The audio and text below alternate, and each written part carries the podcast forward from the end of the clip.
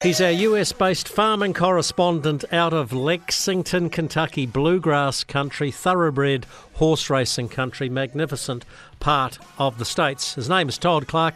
Todd, we last chatted at the very end of August. Now, you tell me September in the States has been incredibly dry and incredibly warm. Good afternoon. It doesn't sound like it's been a good fall farming season for you. Good afternoon, Jamie. Yeah, that's exactly right. It, it's been uh, hot and dry, and it's been hot and dry over a lot of the uh, country.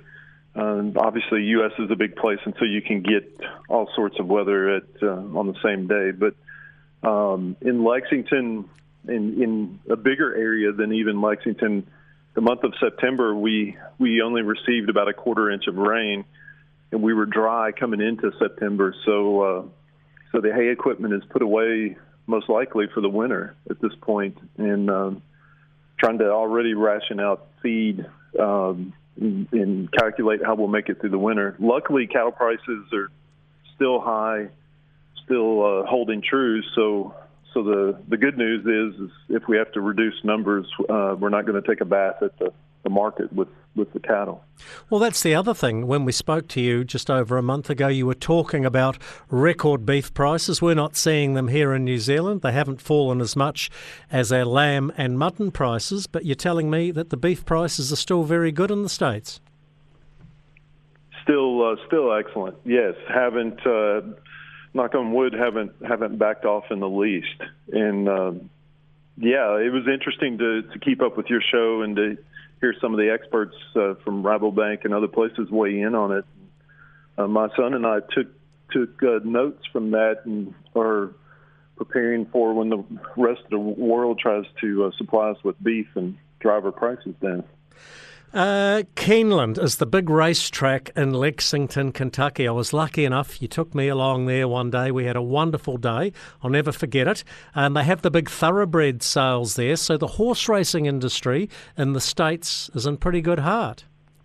It is. They uh, there was uh, just over four hundred million dollars, or roughly four hundred million dollars worth of yearlings that sold there uh, this month, sept- well, last month, September.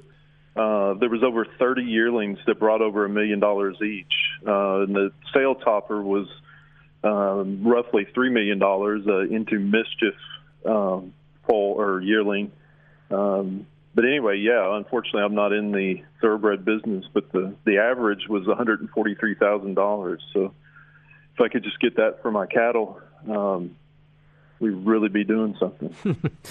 Let's just finish on uh, American politics. It fascinates me. I think uh, my favourite viewing things are the U S Golf Masters, All Blacks winning a Rugby World Cup final, and probably the New Zealand and American elections.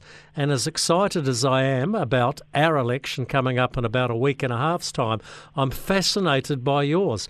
And it continues to confound me that you're going to have two seventy-year-olds, one nudging eighty, I think, competing for the American presidency, and a crook will probably win it in the form of Donald Trump.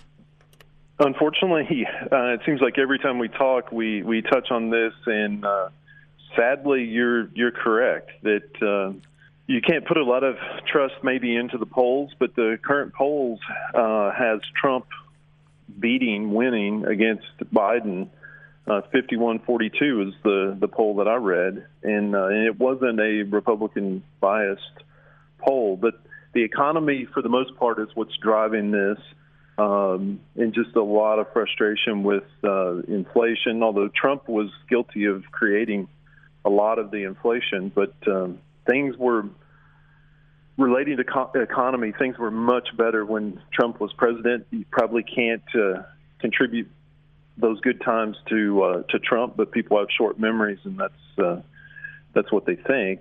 And um, but yeah, if the election were to be held today, luckily it's a year away, but it appears Trump would win fairly easily. three hundred fifty million people And those are the two best candidates you can pick, Todd. We're lucky here in New Zealand by comparison. Mind you, as Bill Clinton was elected in nineteen ninety-two, uh, what was his uh, P R guy's name? Was it James Carville or something like that? Said it's the economy. That's right. Yeah, it's the economy, mm-hmm. stupid, and it's that's what's going to change uh, the government here as well. But remember, Todd, you get the government you vote for. So good luck on that one next year. We'll catch you next month on The Country, and I hope you get some rain before the winter chill comes. Thanks, Jamie. Appreciate it.